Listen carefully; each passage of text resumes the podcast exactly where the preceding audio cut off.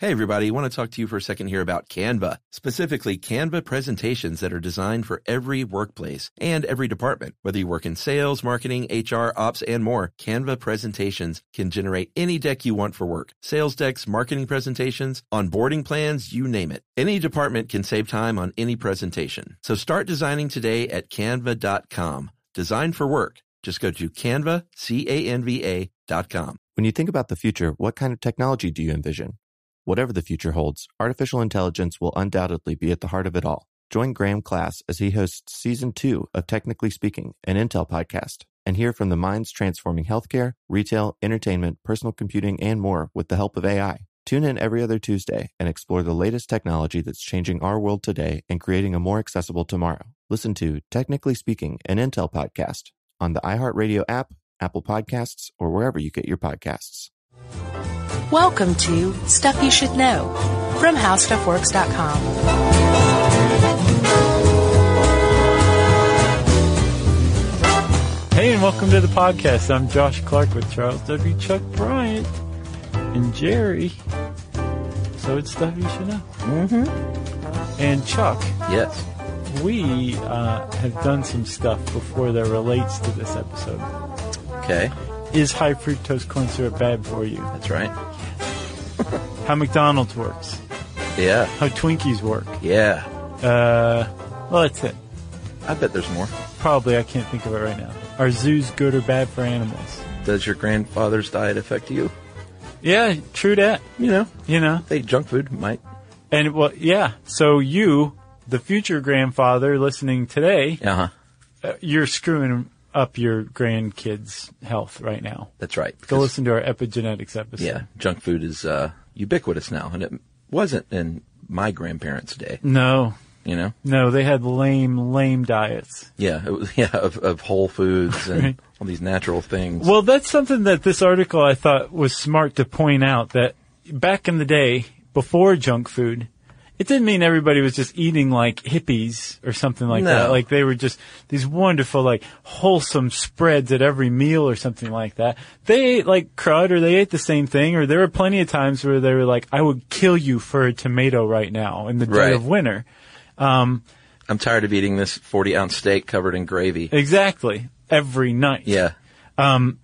but th- they did not have access to mass-produced, um, really fundamentally unhealthy food like we do today. That's right. And that's the definition of junk food, really. That's right. Junk food. You might have heard of like empty calories.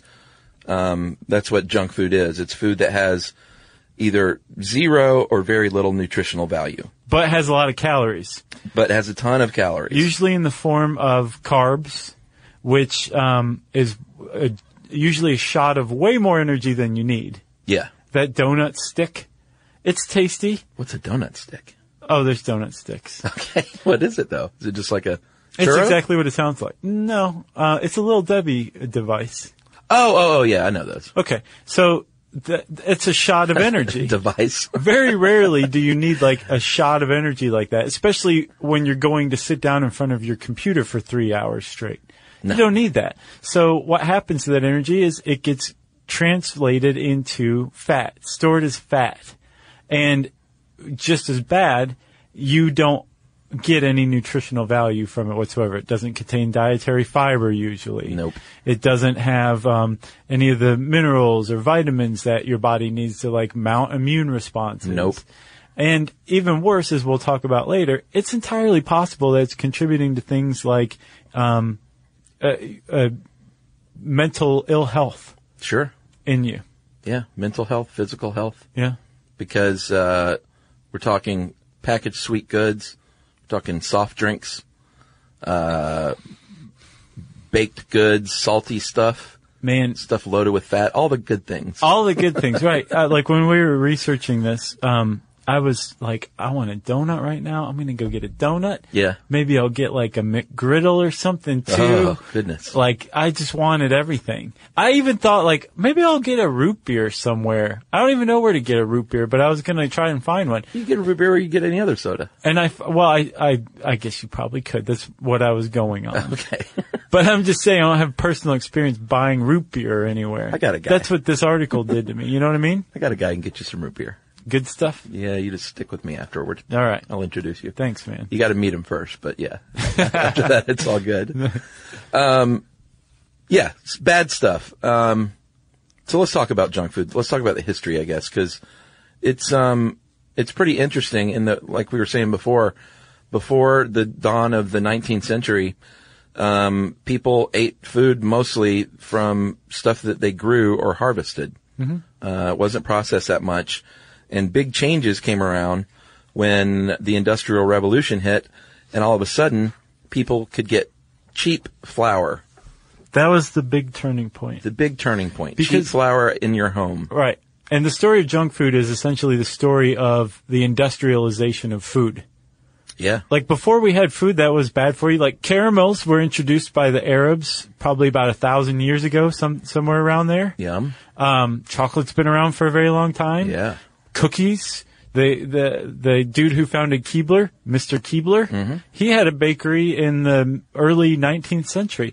Like people were making stuff that wasn't good for you, but they were making it and it was a pain in the neck to make it. Yeah. So they weren't making it all of the time. You couldn't just go anywhere and get it. And that is inherently the problem with junk food today is it's everywhere and it's cheap and it's easy to get. Yeah, and there were uh, there were a lot of other factors that contributed to the rise of junk food. Um, besides the industrialization, uh, people moved to cities and away from farms. Yeah. And uh, if you're living in the middle of New York City in 1800, you're not going to have a big farm, a Yeah. lettuce farm in your backyard. So long canned lettuce that you canned the winter before. That- That's right. Uh, Civil War uh, during uh, that's what I know about canning. well, we used to can when I was a kid. I think I've told that story. Did you? Yeah, my mom used to take me to the cannery and can stuff. I Like thought we were cannery was for homesteaders. like, f- y- really? Yeah, Wow. Where was the cannery? Uh, it was the Cab County cannery over like off of Memorial Drive. So it was just like the facilities you needed to can your own stuff? Yep. That's pretty neat. And you could show up with your green beans Right. and your, uh, peaches and you could can that stuff. Yeah, I've never canned, but I do eat a lot of canned stuff because pickled things are very, very good for you. Yeah. And things in the can aren't necessarily terrible for you. No, no, and when you're saying canned, like cans were not involved at all. I, I'm guessing like glass jars were. No, we canned silver cans. Oh, wow. Yeah. Man, that is serious stuff. Yeah. It was pretty cool. You're like a Steinbeck family or something. I just remember it was awful as a kid. Now I would totally get into it. But back then it was the most boring place on earth for a kid to be. Wrong. Tire store is the most boring place on earth for a kid to be. Wrong. Fabric store. I will say fabric store is definitely up there. I have to say, man, and I tweeted about this. Uh, Yumi and I went to the fabric store the other day, Uh-huh. and I was looking around like, what are some of you people doing in here? oh yeah. There were th- a The lot people of or the people, fabrics? People, Oh, okay. a lot of people I would not have expected are into sewing, and like I'm like, okay, Interesting. everybody sews. Like the entire spectrum of humanity was represented in this fabric store. Well, that doesn't mean they sew necessarily. No, they were searching for fabrics and like looking at them and comparing them to other fabrics. They they all sewed. Well, but that does, just because you buy fabric doesn't mean you sew. They could upholster. Oh, okay, that's that to me falls under sewing. It is one of the industrial arts on its own, true, but I think of upholstery as sewing to an extent. even though there's no sewing involved necessarily. And these people better not have been upholstering anything with their pink velour leopard fabric that they bought. Yeah, fabric stores are pretty amazing when you go in. Like the stuff that you can tell has been sitting on the shelf since like 1975. Right. Yeah. Yeah, my mom used to take me to the fabric store, so I have. I kind hated of, it. I didn't like it either, but it wasn't like a tire store to me. Like getting tires put on your car. Yeah, because not only is there nothing for you to do as a kid except to like run your hand over the little prickly things on the new tire, Sure.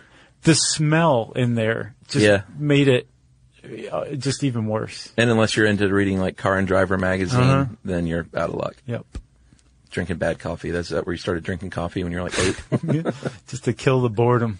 So wait, are we agreed that the tire store is the worst of all? uh, oh, sure. Really? For me, it was the fabric store, but uh, I'm sure I have bad memories of the tire store Okay. and the cannery. Oh man, that was a good one. was about seven seven minutes, huh? Yeah, I did that sometimes. Side trackage. Nice. All right, back to the American Civil War. Oh yeah, Um, another reason that uh, fast food and junk food became, and those are two different things we should point out. Um, fast food isn't always junk food. no, anybody who's been to a Chipotle can tell you that. Yeah, I went yesterday. Nice, They're trying to do it right, great stuff. you know. Um, which they're not McDonald's associate anymore. You know that, right? No, I don't understand why McDonald's divested because that stock went through the roof. If I'm not mistaken, Chipotle was like uh, wanted the, the separation. I, I would guess McDonald's would be like TS. We own like tons of shares of you. Yeah, yeah. I'm not sure how that went down. It's weird. It's probably a good thing though Yeah. for Chipotle, you know. And McDonald's is in big trouble. Yeah. I will be very surprised if there's not McDonald's 50 years from now. No, no, no. I don't think that. But they just had their big uh, quarterly uh, powwow, and they're they're all pretty scared. No, no, I know. Like, they're right now. Their money is way down. Their profits are way down. right. Because like Five Guys and all these other burger chains that are, Definitely eating into their market share. Yeah. The problem is, is McDonald's is try- is chasing after everything right now, rather than Well, yeah. Mm-hmm. saying, "This is what we do. This is why people come to McDonald's." Yeah, I don't want to go to Mc- if I go to McDonald's, it's because uh, I'm hungover and I want a quarter pounder. Exactly. I don't want a, a McFresh wrap. Right, and it's you don't even want something at the level of Five Guys. Like you want m- down and Yeah. dirty McDonald's. That familiar taste. and the sooner McDonald's realizes that that's what Mm-hmm. people want from McDonald's and just says, "Here you go. If you want it, come get it." Um, fantastic. Have you seen And the artisan grilled chicken? it's- that's what I'm saying. Like, Yeah. what is that? That's not okay. That's not McDonald's. Well, plus there, what is disturbing about it is you'll see the commercial and say now it's better quality chicken, blah blah blah, and it's it's basically admitting like well, what were you- chickens look like mutant yeah, like what were you giving us before? or still Yeah, in the other menu items. Yeah. American Civil War. Right. I forgot we're there again.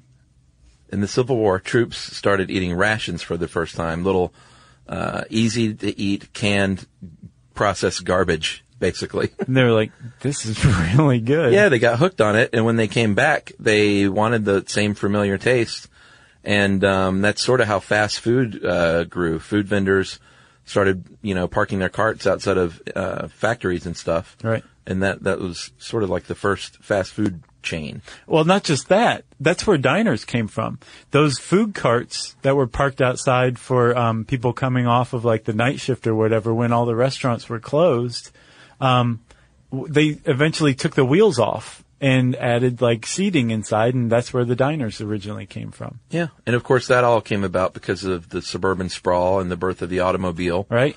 Let's talk about a few of these. Uh, you found this great article on um, what was it called?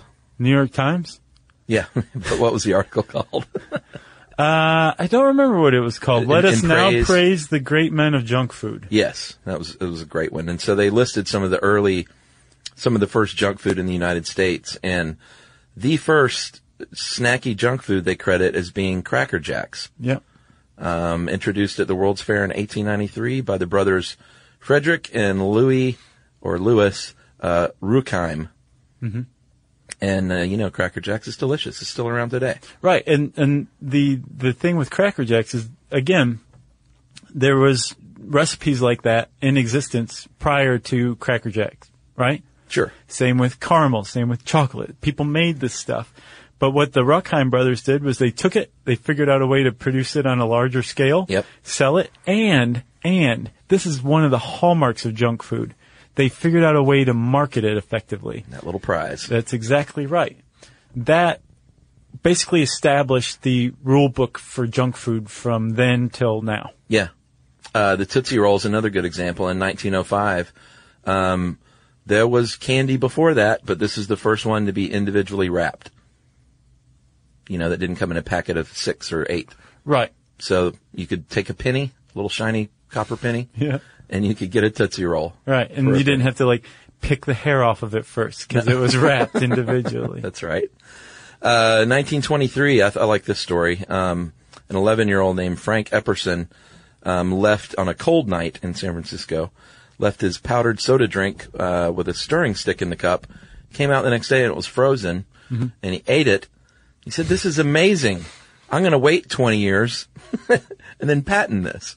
Yeah. And not quite 20 years, about 18 years later, he basically applied for a patent and called them, uh, epsicles. 'cause he's Everybody's like, you Epperson. idiot. And his children said, hey, Pop, why don't you call them popsicles? And so the popsicle was born. yeah. And his children never saw a penny of that money. Another junk food. Did they not?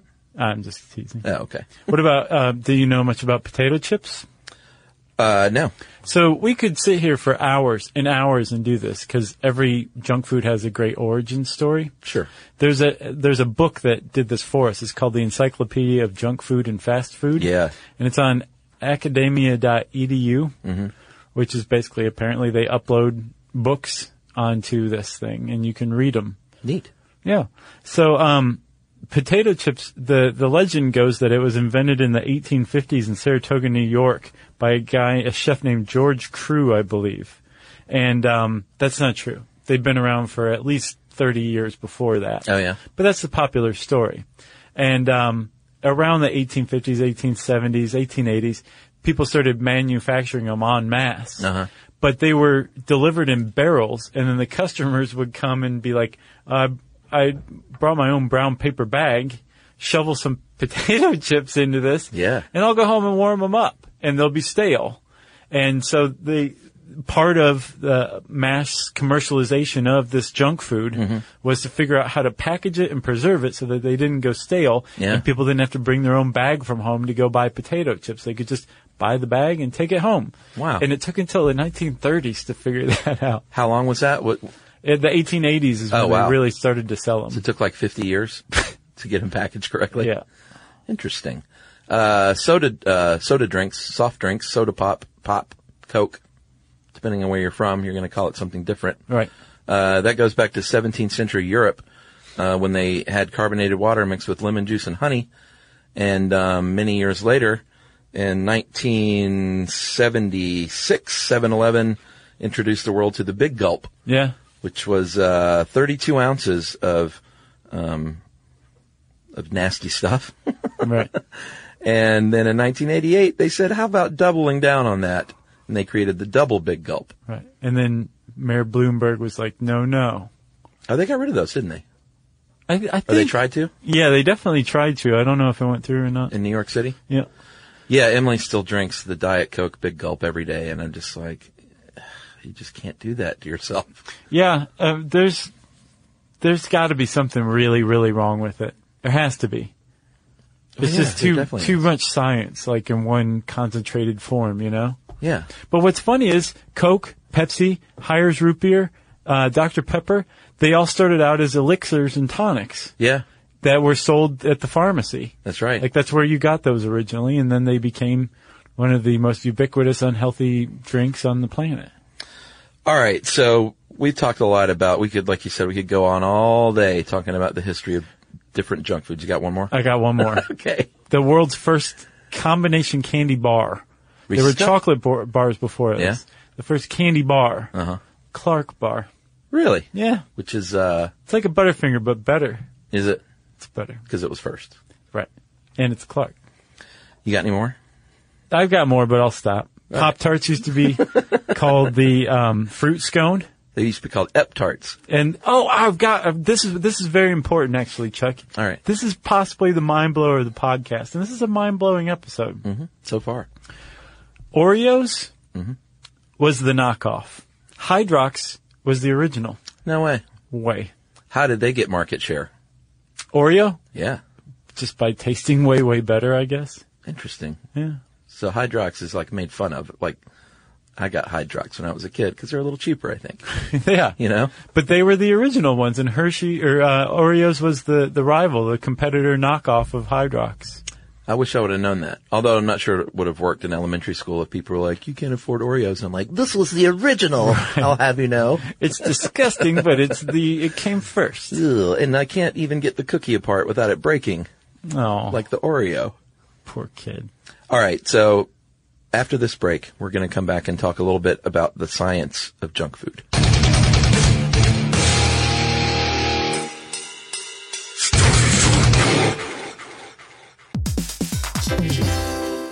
Hey there, are you thirsty? Well, before you take a sip, have you stopped to think about what's in your water? Many conventional bottled waters contain PFAS, harmful substances known as forever chemicals. But you can drink water as clean as nature intended. Richards Rainwater collects 100% pure, refreshing drops of rain. Yes, it really is rain, everybody. This rain is caught clean before it hits the ground or becomes polluted with pesticides and contaminants commonly found in groundwater. Yep, Richard's rainwater is naturally pure with no need for harsh chemicals or additives. That means no added fluoride, no chlorine, no forever chemicals, no microplastics, no nothing and you can enjoy the clean taste of Richard's still rainwater and the long lasting cold pressured bubbles of Richard's sparkling rainwater. Just visit richardsrainwater.com to find a retailer near you. That's richardsrainwater.com. And we even have a special offer, don't we, Josh? Yeah, text stuff to 2512928887 and you'll get $2 off a 12 pack case of Richard's rainwater. Sip the sky.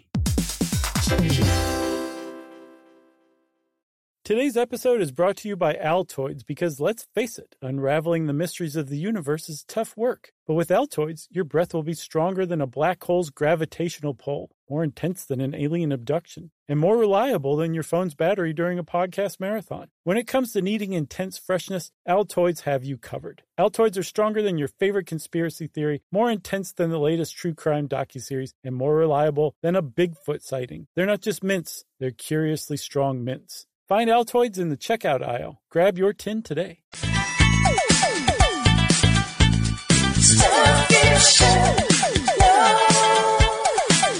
Goo Goo Cluster first combination candy, 1912. Pop Tarts are the knockoff. They were originally created to overcome the rival Country Squares. Stop. I love how you said it quieter. Like maybe Chuck won't notice right. sitting right across from This me. is just between you and me, listener. Uh, although the bubblegum one was pretty cool. The guy invented. Fleer? Yeah, he invented uh, gum before bubblegum was just chewing gum. Double Bubble is what he came up with, right? Uh, was it, was it double bubble? Was the first one? I think so. It was in that one New York Times article. Yes, it was double bubble. Yeah. And he said that he died with a smile on his face because he brought so much joy to children all over the world. Right. He didn't care about their dental habits. All right, so the science of junk food um, is actually pretty interesting because it's not just uh, there's nothing willy nilly about it. No. these are very there's a lot of money at stake. So companies throw a lot of dough into food laboratories, um, finding what they refer to as that sweet spot. Or the Bliss Point. Yeah, the bliss point. Um, again, that article is really great from New York Times. That was a different one. That one is called The Extraordinary Science of Addictive Junk Food. Oh, really? Yeah, it's Well, very they're both long, really very good. good. Yeah. Um, but that bliss point or the sweet spot is what they're after, and what you're really talking about is mouthfeel, which we've talked about in I think taste or No. something else more recently than that. I think it has to do with bars. Remember, gum arabic gave a different mouthfeel Oh, right, right. um, to s- than just regular simple syrup. Yeah, that's right. Mouthfeel. So uh, Cheetos is one of the more famous junk foods of all time because it's sort of a wonder of science in that um, it, it preys upon something called vanishing caloric density, which basically means you put a Cheeto or a cheese puff or a cheese doodle in your mouth, and you're going to chew it a couple of times, and it's just going to sort of dissolve, and your brain doesn't really register that it's even eating calories. That is why you eat an entire bag of Cheetos. Yeah. Because we've evolved to see with our tongues or to measure with our tongues um, roughly the caloric density of a food. Yeah, because when Tuk Tuk was running around, they needed to eat efficiently, which means eating as many calories as they could Mm-hmm. with as little stuff going in their mouth as possible. Exactly, right? So um, the tongue would learn to detect fat. Fat is extremely dense calorically. So after you eat a certain amount of fat, you get kind of this nasty feel in your mouth. Your mouth feel. It's kind of greasy, right? Yeah. And you suddenly realize that you can't eat another bite of this fatty slab of pork fat. You know? Yeah, it is good. Mm. Yeah. But imagine eating a big toilet seat sli- size slab of it. you would not, right? You'd get sick from it. And the reason why is because your brain becomes satiated. Uh-huh. So what these food scientists figured out is that they, if they can make something basically melt like a Cheeto, it tricks your tongue into missing the fact that it's a really fatty food. And like you said, you can eat a whole bag of it thanks to that vanishing caloric density. Well, uh, another thing they do is, like, let's say you're eating a, a cheeseburger Yeah. at from a fast food chain, and that has that same fatty feel. Yeah. But they realize if you serve the uh, the soda with that, it balances things out to where you don't have that greasy mouthfeel any longer. Exactly. So that's, I mean, that's Yeah. one reason why they sell sodas at fast food chains. Uh, That's what a value meal comes from. It's not just like, yeah, we want to make, uh, we want to make sure you get your money's worth. No, they want to make sure that you're going to say, I could use another cheeseburger. I'm back. I want another cheeseburger, please. And they say, certainly, we will happily sell you one of those. But see, I don't drink soda, so when I eat fast food, What do you drink? water. Huh. Is that strange? No. like, what else would I drink if not a soda? Well, that's, that's it. Oh, yeah. That's your choice. Yeah, so since I don't Soda drink- or nothing. You're Yeah. not even allowed to drink water. You have to sit there and eat it dry. Well, although my uh, sister-in-law drinks milk with most meals, I grew up like that. like milk and pizza even. Yeah, milk and everything. Yeah, not me. I've got a really disgusting milk and broccoli story that I'm not going to tell, but it is Ugh. grody. Come on. So, you really want to hear it? Yeah, sure. Okay, well then, warning for those of you with a weak stomach, you really don't want to hear this. Or if you're, I would say, eating broccoli or drinking milk If- anytime soon, probably avoid it. Uh, Okay, so um, I hate broccoli, but I used to really hate broccoli. Uh-huh. And when I was a kid, like you just couldn't leave the table until you were done eating your vegetables. That'll trick. and we drank milk with every every meal. Mm-hmm. So I would I would eat the broccoli where I would take a bite and it would touch my tongue for a millisecond, and I'd wash it down with like half a thing of milk. Right? So you're basically swallowing broccoli whole. Right. Yeah. But I'm taking like a half a cup of milk for each swallow, so I kept having to drink more and more milk. I think I see where this is headed. Well, one night my mom was working uh, a shift at the ER, Uh-huh. and my dad was in charge of feeding me dinner. I'm sure that was fun. and um, I'd gotten about halfway through my broccoli and then drank God knows how much milk with it. When I, I took one more bite, and all of it just came right back up on my plate. Oh man. And without looking, my dad was like looking up at the ceiling while he grabbed my plate. I was like, okay, I think that's enough for you. And like cleared the plate and I thought, I won. So your dad cleared a, a plate of vomited up food without knowing it? No, without like purposely not looking at it. Oh, okay. He's like, okay, that's enough. Well, that was nice of him. It was. I didn't have to finish my I broccoli. thought you- he was going to say like, eat it again. right. He rubbed my face in it. My mom used to set the old oven timer. Remember that trick? Oh, we didn't have time. It was just, you're not getting up. It doesn't matter what time it is. You, you can't get up and go Yeah. to bed or watch TV or anything. We You had have to like, finish you your got 10 vegetables. minutes to finish those green beans. And I did the old That trick makes where way more sense. I was like, I'm done. I'm just going to the bathroom. right. Didn't work. No. No, I thought I was smart. All right. So junk food is not healthy for you. Oh yeah. We know that. Tire stores. Um, The American Civil War. here are things that can happen if you eat too much junk food. You're going to get obese, uh, which means you're going to have an increased risk of heart disease. You may get type 2 diabetes. And like you said, with the mental side, you may become depressed. Because addiction, um, it has all the characteristics of just a, like a drug addiction or an alcohol addiction. Right. You binge on it, you withdraw from it, you um, get an increased tolerance from it.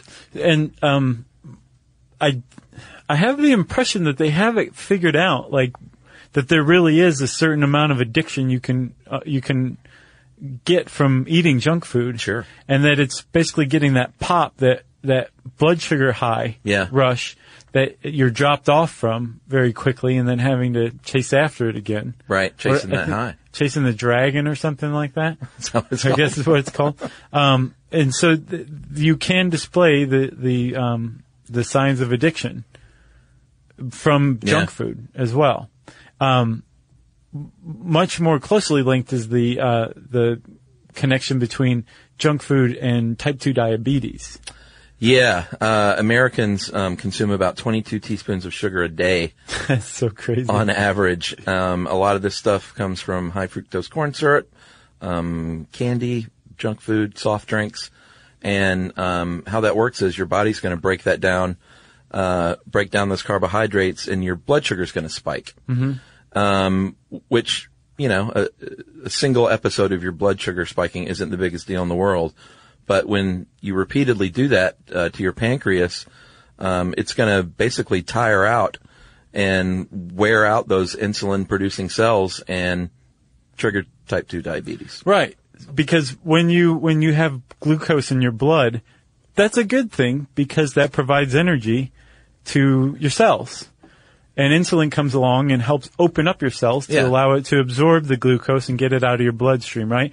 But after being exposed to this time and time again, your cells stop absorbing glucose as well, so you have to produce more and more insulin. And eventually, like you were saying, those cells tire out, your pancreas can't produce enough insulin, and so you always have an elevated level of glucose in your bloodstream. Yeah. That's bad. That's real bad. That leads to nerve damage and blood vessel damage, which is associated with type 2 diabetes, and everything from heart disease to foot amputations can result. Crazy. Because, like, say with your foot, this always fascinated me. I was like, why would diabetes Yeah. lead to your foot getting amputated? I'll tell you why. So remember, glucose levels leading to nerve damage uh, supposedly concentrates in the foot Yeah. and you lose feeling in your foot. So even just like stubbing your toe badly can lead to an infection that you don't notice because you're not feeling the pain. Right. And all of a sudden you have this uh, infection that's not being fought off properly because the blood circulation to your foot is diminished. Yeah. And next thing you know, you have gangrene and your foot has to be amputated Unbelievable. because of type 2 diabetes. Yeah, and isn't um I didn't look this up, but the way I understand it is you can reverse heading toward type 2 diabetes until you have type 2 diabetes and then you've got it. That's And what then I it works. that's Hmm. what I saw too. Yeah. like you can't undo it once it's taken hold. Right. What you what you go through first is called insulin resistance, Yeah. metabolic syndrome, or prediabetes. Right. And you can catch that. You just need to go in for a physical like once a year or something like that, and you'll be able to catch whether or not you have prediabetes. Yeah. And then you take certain measures to not get type two diabetes. But yeah, I think once you have type two diabetes, you got it for life. Yeah. Um, one other thing I wanted to say, uh, and it's not just about the health aspects of it, but there's this really great documentary narrated by Katie Couric Uh-huh. called Fed Up that I think everybody should see, and it's about this I've heard of that. kind of stuff. It's Really good, really well done documentary. Yeah, there there's a lot of great food documentaries out right now Mm-hmm. um, that really go into what the food industry has become these days. Mm-hmm. Uh, very eye-opening stuff. Yeah. Have you seen Supersize Me? Yeah, back I, when it I came out. have not. Oh, really? You know he's under fire for basically like a lot of people have tried to replicate his results, and have, no one's been able to do it. It was interesting at the time. Was it? Have you seen Super High Me? Uh, y- yes. Is that Doug- any good? Doug Benson. Yeah. It was funny. Gotcha. That was uh, for those you don't know. Doug Benson is a, a comedian Mm-hmm. who was famous for uh, smoking tons of weed. And he's got a documentary called Super High Me. Yeah, in which I believe he smoked pot every day, all day for 30 days, And then died. and uh, took a bunch of tests like uh, brain tests and physicals and things like that, and then did not smoke at all, Uh-huh. and then compared the two. How did that turn out? That was interesting. Some results were as you'd expect, and some surprised you.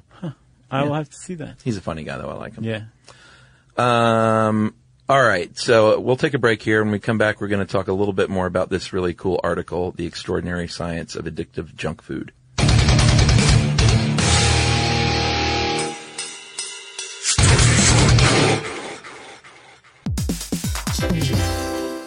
Hey there, are you thirsty? Well, before you take a sip, have you stopped to think about what's in your water? Many conventional bottled waters contain PFAS, harmful substances known as forever chemicals. But you can drink water as clean as nature intended. Richards Rainwater collects 100% pure, refreshing drops of rain. Yes, it really is rain, everybody. This rain is caught clean before it hits the ground or becomes polluted with pesticides and contaminants commonly found in groundwater. Yep, Richard's rainwater is naturally pure with no need for harsh chemicals or additives. That means no added fluoride, no chlorine, no forever chemicals, no microplastics, no nothing. and you can enjoy the clean taste of Richard's still rainwater and the long lasting cold pressured bubbles of Richard's sparkling rainwater. Just visit richardsrainwater.com to find a retailer near you. That's richardsrainwater.com. And we even have a special offer, don't we, Josh? Yeah, text stuff to 2512-928887 and you'll get $2 off a 12-pack case of Richard's Rainwater. Sip the sky.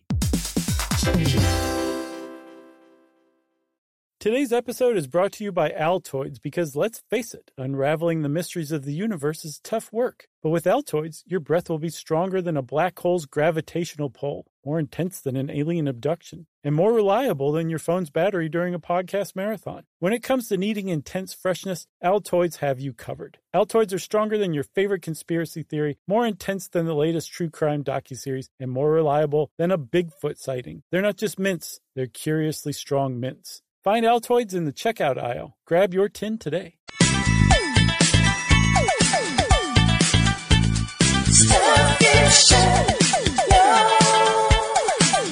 All right, you sent me this article that we referenced, The Extraordinary Science of Addictive Junk Food, and it's really interesting. Um, By Michael Moss, right? was that his name? Pretty sure. It was in the New York Times in 2012 or 13.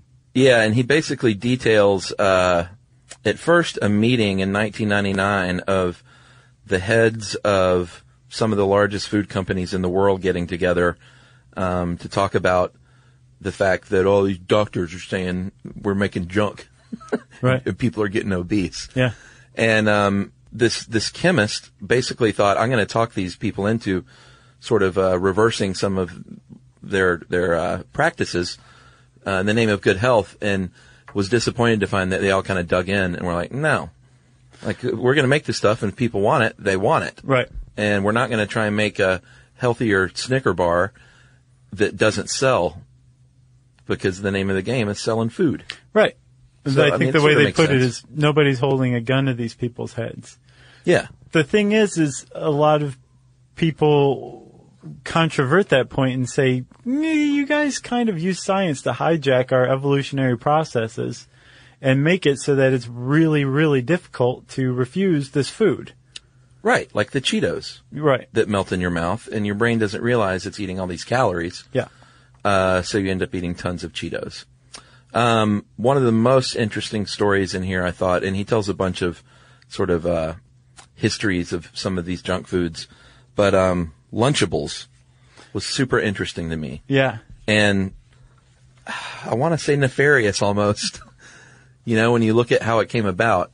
Um, but basically, what they they did a lot of research uh, into uh, motherhood and found that the biggest challenge was time, Yeah. and moms don't have time. And I say moms, parents. Well, this is 1985, so it was moms. Yeah, that's true. Um, parents and moms don't have time to get uh, to get a good meal into their child, so we're also having a bologna crisis. Right. Oscar Mayer was like, nobody's eating olive loaf any longer and we're in a lot of trouble. So what are we going to do? Yeah, these things came together to create uh, the Lunchable, uh, which was a new convenient way to package food in a tray. But it was the same stuff. Yeah, sell that bologna. Yeah, again, it's all marketing and packaging. Yeah. Sell that bologna. They wanted to put bread in there, but of course, bread, you can't make bread last for two months. Right. Um, so they threw some crackers in there. Nice. Uh, they wanted cheese in there, because what goes better with bologna and crackers? Right. Cheese. And then I think Oscar Mayer bought Kraft. So they just started using Kraft cheese. And both of them, by the way, were owned by Philip Morris, a cigarette manufacturer who definitely has your health at heart. Yeah. Uh, they did experiment with some different cheeses and they found that like real cheese was no good. Uh, and the best, cheapest cheese that lasted the longest was not even cheese. It was cheese food. which I think is awesome that it's its own category, cheese food. Cheese food? Yeah, but I hats off to him for trying real cheddar first. Yeah, I guess so. It's like the potato chips in a barrel, though. If they go stale, you can't you can't sell it. Yeah. This article points out that it takes several months for something to from to go from the factory to the grocery store sel- shelf. Yeah, so wait, that's the part I didn't get. The, the, the ham in those things is good for several months? Yes. Oh, it's probably good for several years How? Preservatives. Ugh. The same thing that the poison squad was like testing against. Remember in the FDA episode? Yeah. Uh, these are the things that didn't make them sick. That's what preserves our food now. It's not necessarily good for you, but it won't make you sick immediately. And Chuck, there's one other thing I want to say. Yeah. Uh, I've seen this a couple places. Apparently, the apple that you buy at the store has been off the tree for an average of 14 months. Really? Yes. And it's just uh, the preservatives like I, I baked don't, into I- the tree? I have no idea how they do it. 14 months is the average from tree to shelf for an Really? apple. An apple. then That's why does what, it go that's bad what a week Adam later in gave my to house? Eve. uh, I don't know. Interesting. I don't know, but I have seen it a couple places, and I would like to know if anyone out there knows that that is incontrovertibly untrue, Yeah. or if it is true, how, How? that's possible. I would love to know All right. The big. I'm, I'm sure someone knows. because you make an excellent point. Like, why would then it spoil Ever. very quickly in your house? yeah. unless it's kept under certain conditions until Yeah. it gets to your house, and then it's like, "Bleh, Well, it probably I can is. finally die. Yeah. Because you bought me. Right. uh, so back to Lunchables. The sales were going gangbusters, but they were still losing money on it because it was just an expensive product to package. Uh, those little trays and everything cost money. Right. Um, and then they just started to run wild with adding things to make a, to increase sales. They started adding desserts to it. They started adding sugary drinks to them. Capri Sun. Yeah, Kool Aid, Capri Sun, um, and then they started marketing. Uh, they tried things like carrots, but they didn't sell well, so they scrapped it. Uh, and then they started realizing that we should market to children Yeah. and not moms anymore because what they figured out was that it was about the kids having control because the kids would go and throw out the carrots and just eat the meat and cheese, let's say, or, and the, the little Reese cup that went in there. Right. Uh, and so they started marketing to children with commercials like, all day you gotta do what they say, but lunchtime is all yours. Yep. and little kids on Saturday mornings are like, lunchtime is all mine. Yeah. With Lunchables. and they wanted it, so they would go to the store and scream at the top of their lungs until they got it. The other interesting thing was what Which, happened. which also one other thing, Uh-huh. I guarantee you, and I haven't verified this, but I guarantee you that if you go to the store and you find Lunchables, they're at a child's eye level. oh, I'm sure they I'll are. bet that's where they're placed. Not mom eye level, child eye level. Yeah, I think they're on the, um, the, the horizontal part of the meat section. Yes. Like not built vertically up on a shelf. I think Right. they're down even below the kid where they can even grab it. Yeah, and run out of the store with it. Yeah. Um, the other interesting thing, I think it was in this article when they talked about what's happened to yogurt over the years. Mm-hmm. was that in here? yeah. where basically they hijacked uh, something that should be good for you, and now you get like twice the amount of sugar your body needs in a serving Yeah. of yogurt these days. Like Heath Bar sprinkles? yeah, That's not healthy. yeah, and now let's put it let's put it in a squeezy tube for kids. Yeah, you can call it Gogurt. Call it Gogurt. Yeah. Um, this article was really great. I mean, this guy really laid it out. Um, just the ideas behind it, the thinking behind it, the science behind it. It's a really long article and it's really, really worth reading. Um, one of the other things he goes into is that there was this, um, uh, this food scientist who's kind of like a legend. I think his last name is Moskowitz Yeah, um, he's just a legend in this field.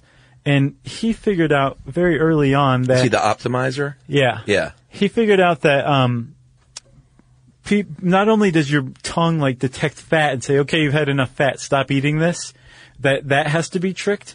It does the same thing with flavor too. Uh-huh. So, um, if there's a really overt and obvious flavor that Oh, might yeah. taste delicious, you get sick of it faster. Mm-hmm. So what this guy figured out and what food scientists now do is they'll take flavors and combine other flavors so one isn't dominant so that there's no real flavor for the tongue to be like, I'm sick of this. So Doritos are a really good example. Like Yeah. Mm-hmm. nacho Doritos is its own flavor. It's not just garlicky. It's not just cheesy. It's this thing that they put together that tricks your tongue into never being satiated. Yeah. Which is how you can down a whole bag of Doritos. Yeah, it was so interesting, and so much research goes into this when they start talking about the amount of consumer study they did and and uh, Oh, yeah. like thousands and thousands of hours of people tasting things uh, and taking notes on what they're tasting and basically creating a, a mathematical formula Right. for how to create the perfect thing that you won't want to stop eating. and not just f- for people for this age group or this age group Right. of this ethnicity or Yeah. whatever. Like it's really down to a science. All this just to come up with cherry, vanilla, Dr. Pepper. Yeah. You know? Uh, and the other thing too was um, the remember how I railed about all the Doritos now, the different flavors. Which I have no problem with that. Well, I just thought it was interesting in that they basically food technicians at a certain point stopped worrying about new products and said the line extension is where it's at. Right. So instead of uh, one type of Dorito, we'll offer you like 25 different types. Right. Rather than one type of Dorito and like an entirely new product. Right. Because apparently one of the hardest things in the world to do is to get people to buy a new product. Whereas if you already have the branding associated Yeah. with it, the emotional attachment, people know it's tasty, they'll try a different version, an offshoot of it. Yeah. But not necessarily a whole new product that could be superior in every way. Uh, and they spend as much as $30 million a year uh, on some of these products, not the company, but like on a specific food product, including things like machinery, a $40,000 machine that simulated a chewing mouth to test the perfect uh, break point of a potato chip. Yeah. Which Instead is of- four pounds per square inch, I think. Yeah, four pounds of pressure per square inch. And so they're not only spending money on research on advertising as well. This How Stuff Works article pointed out that um, in 2012, just McDonald's spent 2.7 times as much money on advertising as all fruit, vegetable, bottled water, and milk producers combined. Yeah, I believe that. Totally. You don't see a lot of broccoli commercials. They're disgusting. All right, we'll finish with something interesting that you sent uh, about the junk food diet. I think I'd heard of this before. yeah. um, where someone will undertake a diet of not only junk food, but a lot of junk food. Oh, this guy's a nutritionist, like a, a nutrition scientist from Kansas State. Go, Some sort of cat. yeah. like a, a large cat. Go This K is the State Jayhawks. large cat. K-State, yeah, it's some sort of big cat. There you go. All right, go big cats. Uh, yeah, he went on a 10 week junk food diet. Um, chocolate covered snacks, cream filled cakes, sugary cereals, cookies, chips. He did eat a protein shake every day and some vitamins and supplements and some veggies here and there too. And he lost a lot of weight doing be- it. because he he ate eighteen hundred calories a day, Yeah. which is a calorie reduced diet. Right. But technically, as far as macronutrients goes, uh, it was a balanced diet, a balance between carbs, proteins, and fats. And Yeah. he lost a bunch of weight. He lost a bunch of weight. He lost, uh, his BMI went down. His total body fat, uh, was reduced. His cholesterol was reduced. Uh, the bad cholesterol went down. The good cholesterol went up. Isn't that nuts? Eating junk food on a junk food diet. Yeah. Like I can see losing weight, like calories are calories, and there's a big debate about that, but it, I think ultimately that's what this thing shows. And if you reduce calories, it doesn't matter where your calories are coming from, you're going to lose weight. But to have your bad cholesterol go down and your good cholesterol go up was really surprising to me. Yeah, and I think th- the main thing I took away though is this is the 10 week diet and uh, what happens over a 10 year period. Well, that, yeah, Who knows? that was a great question. Yeah. Pretty interesting though. Very interesting stuff. Mark Staub, I believe. Mark Hobb of K State. Go Big Cats. Man, Sorry, K State. I know. That was lame, Chuck. That was lame. Uh, if you want to know more about junk food, you should type those words in the search bar at howstuffworks.com and check out um, the New York Times articles. There's some good ones on there. Check out the Encyclopedia of Junk Food and Fast Food. Actually, go to the podcast page for this episode, and it's got all that stuff. Uh, and I guess it's time for listening now. Uh, yeah, by the way, I just looked it up. I don't normally do that, but it's uh, Wildcat, so we were right. Bam. Willie the Wildcat is the actual mascot. We said big cats, and it's a wild Yeah, cat. Wildcats are not super big, but They can be. yeah. Like a lion's technically a wild cat. Oh, I guess I just think of like bobcats and things and mountain lions when I think of wildcats, but a lion would be a wildcat, right? Sure. They're huge. Huge. All right, I'm going to call this uh, Aborigines.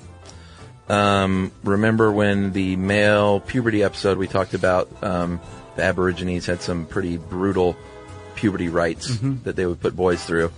Um, we were taking a task a little bit in a nice way. Um, guys, want to give you some feedback about the term in the Australian context. Uh, this is quite an outdated term to say Aborigines. Some people still identify with it, but it's generally accepted to say Indigenous Australians or Aboriginal Australians. Uh, there are hundreds of Aboriginal nations around Australia, each with their own traditions and knowledge. Within these nations are various clan and family groups, and within those are multiple types of kinship relationships. It gets really complicated. So that puberty ritual you mentioned would likely have only been practiced by some people. Uh, others would have had their own traditions.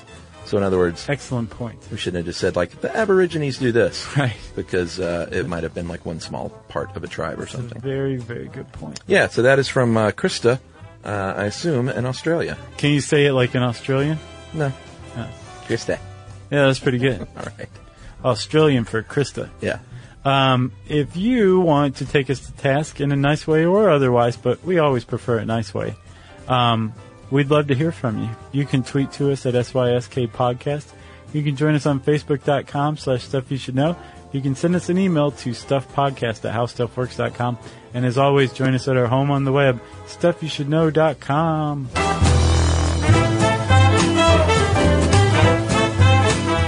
For more on this and thousands of other topics, visit howstuffworks.com.